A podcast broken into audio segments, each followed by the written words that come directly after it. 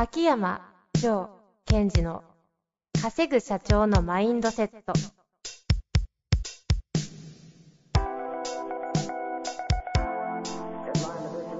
なぜ一流の経営者たちはぶつかる壁を次々と越えられるのか。そこに隠されたマインドの正体。ポッドキャスト「稼ぐ社長のマインドセット」は上場企業から中小企業まで。エグゼクティブコーチングトレーナーとして人材開発を行ってきた秋山城賢治が経営や人生で役立つマインドの本質について分かりやすく解説します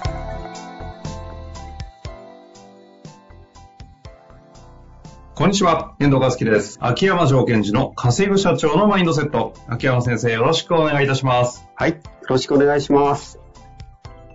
さあ、今週も始まりました。始まりました。お互い。さて、いかがですか？あのーほら、前回もちょっとお話したんですけども、えっ、と、ランニングシューズ。シューズ、そうそうそう。あのーなんていうんですかね、おみくじの、上五六のおみくじのもう一つのプレゼント企はいはい。画。で、こう、まあ、多くの方がそれにこう申し込んでいただいて、で、その時にこう、コメントくれるんですよ、皆さん。コメントね、うん。あのコメントね、見せていただきましたが、はい。そう嬉しかったですよ。いや、なんか、秋山城賢治、社会にどんだけ貢献できてるのっていうのを、いや、あれちょっと自分で感じちゃいません？客観的にこう、すごくないですか？なんか、こんなにいろんな人支えてんだみたいな。えっと、まあ、支えてるという感覚も多少あったけど、それもなんかシンプルに嬉しいなっていうのと、ああとは、こう、結局みんなが私のコンテンツを自分の人生でうまく使ってくれてるわけじゃないですか。あ、はいはい、ほんとそそれがとっても嬉しいですね。う。ねうんえ。いや、あれはびっくりしましたねって、ね、二人で盛り上がっても仕方ないんですけど、なんていうんですかね、こう、秋山先生ありがとうございますの感謝の深さが結構、本当にこの番組を通していろんな気づきで、なんかそれこそ、なんか自分に向き合った結果、家族でオーストラリアに移住されたとか、うん、うん。人も行ったり、はいはい。あとはこう経営者の方が、まあ、しんどい時に、あの、このポッドキャストとかメルマガとかで、こう、なんだろう、気持ちを切れずに頑張れたとか、そうそう。インナーダイビングのフリーの方での毎日の言葉でものすごい助けられてますとか。うんうんうんうん。あとあの、あの、えっ、と、経営者の方じゃないんですけどね、そのお母さんが、その、教育って何ですかみたいなところの質問で、ああ、そうそうそう。しお母さんね、方子育てにこう行かせてる的な。そうそうそうそう。いやー、あれはね、いや、やっぱ本当に嬉しいのと同時に、あの、本当に身が引き締まるっていうか、あもっともっとこう、それこそ、自分がしっかりとこう走っていく必要があるんだなってことを、本当に強く感じましたね。いや、本当にね、ああいうコメントをいただける秋山先生、本当に素晴らしいなと思いましたけど、このまま行くと勝手に走ってしまいそうなので。質問しますお願いします。ぜひね、なんかの機会で、なんかシェアはでもね、いできないですけど、うんうん。秋山先生のアウトプットパフォーマンスとしてぜひはい。活かしていきたいなと思いますが、今日のご質問は、あ、そういうことですか？お年玉企画からの質問。か、なるほどね。うんいただいております。ここからのご質問ということで、いきたいと思いますが、えー、ジョーさんこんにちは。素敵なプレゼント企画をありがとうございます。ポッドキャストは初回から繰り返し聞いています。ウォーキングや徒歩での移動中に聞き流しているだけですが、おそらくすべての回を10回以上は聞いているんじゃないかと思います。これからも聞き続けますので、よろしくお願いいたします。さて、はいせっかくの機会なので、ここで質問させていただきます。私は最も良くしたいという向上心、もっと良くしたいという向上心がありつつ、完璧主義なところがあります。なので、行動が遅くなりがちです。完璧主義なのは自己イメージが低いから、この程度で出したら馬鹿にされるんじゃないかという気持ちがあるからなんじゃないかと思ってしまいました。ジョーさんのポッドキャストでは本他の本を読んで試してみることに失敗はない。すべては実験、結果はリソースと頭で分かっているし、自己イメージを上げる一番の方法はうまくいかないことを経験すること、うまくいかなくても何も変わらないことを経験することだと思っているのですが、胸の奥深くに凝り固まった思考があるようでなかなか解けません。どうすればうまくいかないことを楽しめるようになり、新しいことにもどんどんチャレンジしていけるようになるのでしょうか今年こそは自分の殻をぶち壊して、新たな自分への一歩を踏み出したいと考えていますので、アドバイスをよろしくお願いいたします。はい。いいですね。とってもいいですね。とてもいいですか？はい。はい。えっと、どっから行こう。なんか、まず、えっと、全部全部をぱいあるので10回聞いてるっていうところからですか？ああ、素晴らしいですね。えートータル2800回くらい聞いてることになりますけど、大丈夫ですかね？やっぱこう、繰り返し聞くってすごいと思うんですよ。秋山先生、そこじゃないです。え？なんですか？そこじゃないです。いやいや、そこですよ。10回繰り返して聞くっていうところはやっぱりいいので。やっぱりこうん大事大事。あとはやっぱりこう、なんだろう、そこにいい意味で、まあ私のコンテンツだから言いづらいけど、こう、ハマっていける自分がいるってことじゃないですか。ああ。まあ、こんなところにしてね、本題に入りたいと思いますが。はい。で、いや、実はそれも含めてね、こう、はいはい。その向上心が高いじゃないですか、この方は。うんうん。自分でもね、自覚されてますし。で、えっと、まず、えっと、完璧主義っていうふうに自覚している場合は、えー何が重要かっていうと、自己イメージが高いっていうふうに認識してほしいんですよ。ほうほうほう。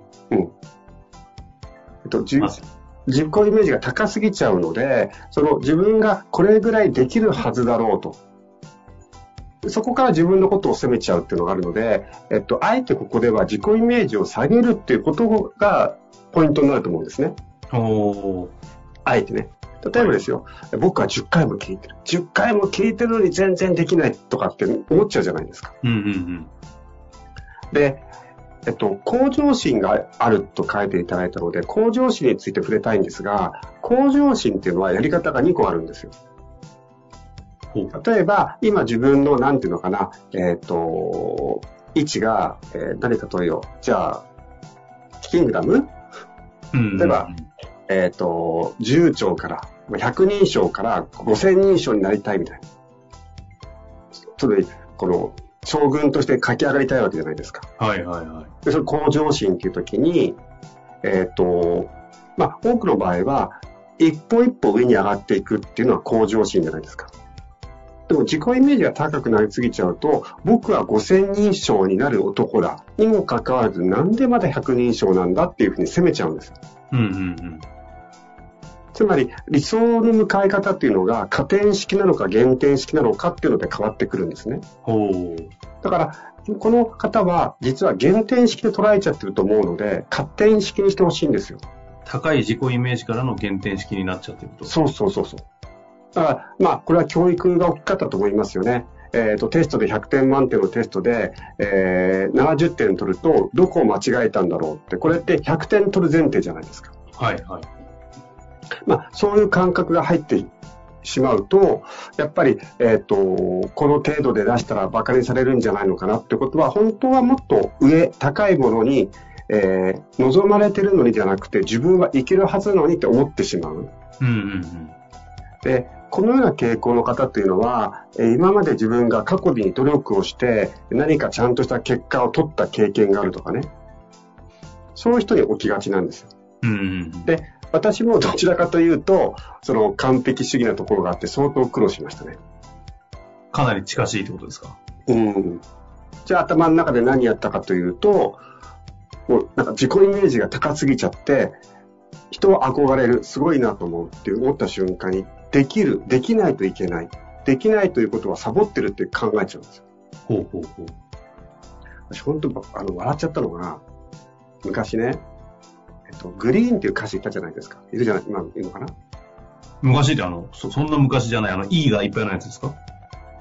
えっと、グリーンとか奇跡歌った人。あの、E E がいっぱいのやつですよね。いがいっぱいなんですか？わかんないです。わかんない。何ですかあの、大丈夫です。皆さん分かっと思います。で、グリーンの奇跡っていう歌詞を、はいあ曲を聴いて歌詞を見て感動してしまって、うん。感動した後に何したかっていうと嫉妬してるんですよ。なんで俺はこういういい歌詞が書けないんだって。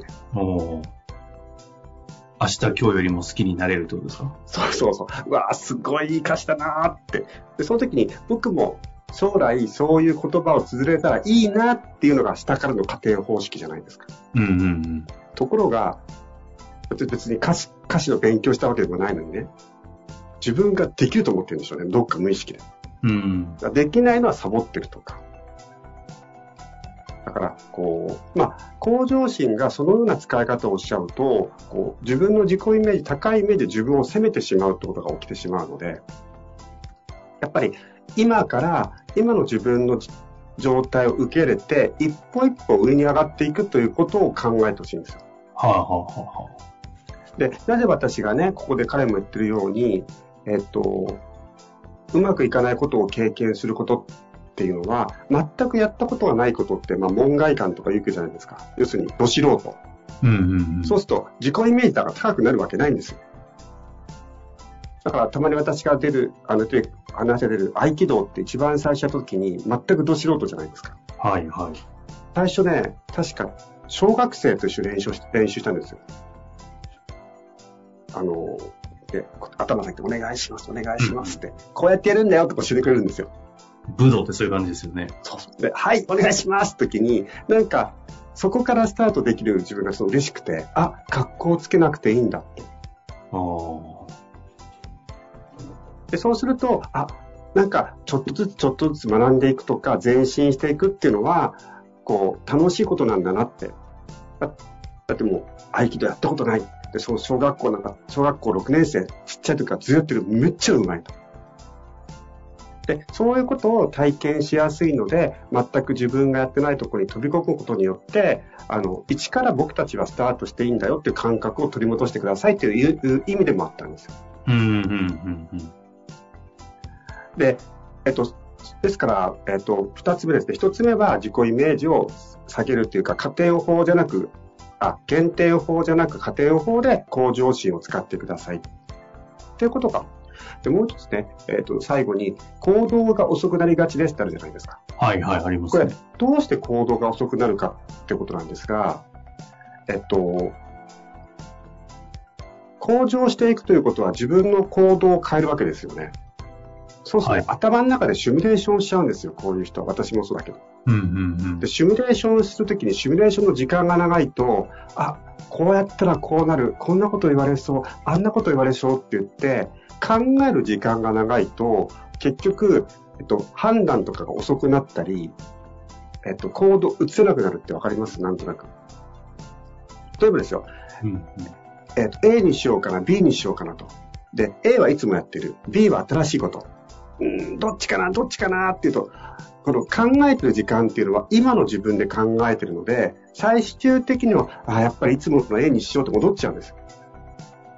なので、えっと、もしその行動を早くしていきたいという場合は、え考える時間を短くする。つまりシミュレーションを頭の中でしないということをやってみてほしいんです。うんうん、なるほど。これは、あの、かなり効果的ですね。そもそも、シミュレーションを長くするっていうのが今までの自分ですから、シミュレーションを短くするっていうところは新しい自分じゃないですか。そこのスイッチをやってみると結構いいと思いますよ。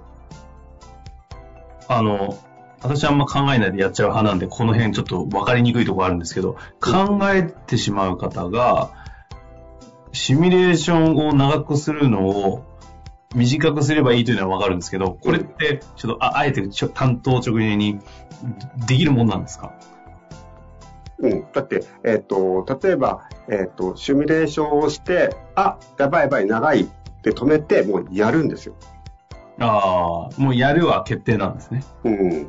感覚的には A、B あって、いや、いつも的には考えきれてないけど、やらなきゃ、いや、できない、いいに。ああ、その場合は、あの、松岡修造さんルールを使うといいですね。彼は、あの、家族でどっかご飯の時に、5秒でメニューを決めろって言って、パッ、1、2、3、4、5、パタッ、あ、もうダメとか言って、常に そう即決するってことをやってた、やってるんですって、テレビで言ったけど、なるほど。そういうのをあえて自分の中に入れてみる。ああ、なるほどですね。ちょっと強制的な感じですね、これは。うんうん。で、強制的なところで選んでね。それで、失敗したところで、あ、そんな大した失敗じゃないなとかね。あの、理想が100だとしても、じゃあ B を選んで70点だとしても、やっぱりそこは自分が5秒で選べたっていうチャレンジではあるわけですよ。うん。そういった意味で、自分の思考パターンを変えていくということ自体をチャレンジしてほしいんですよ。なるほど。まあ、というわけで、うん一旦は自己イメージを下げて加点方式にしつつ、はい。即座に決めると。5秒で決める。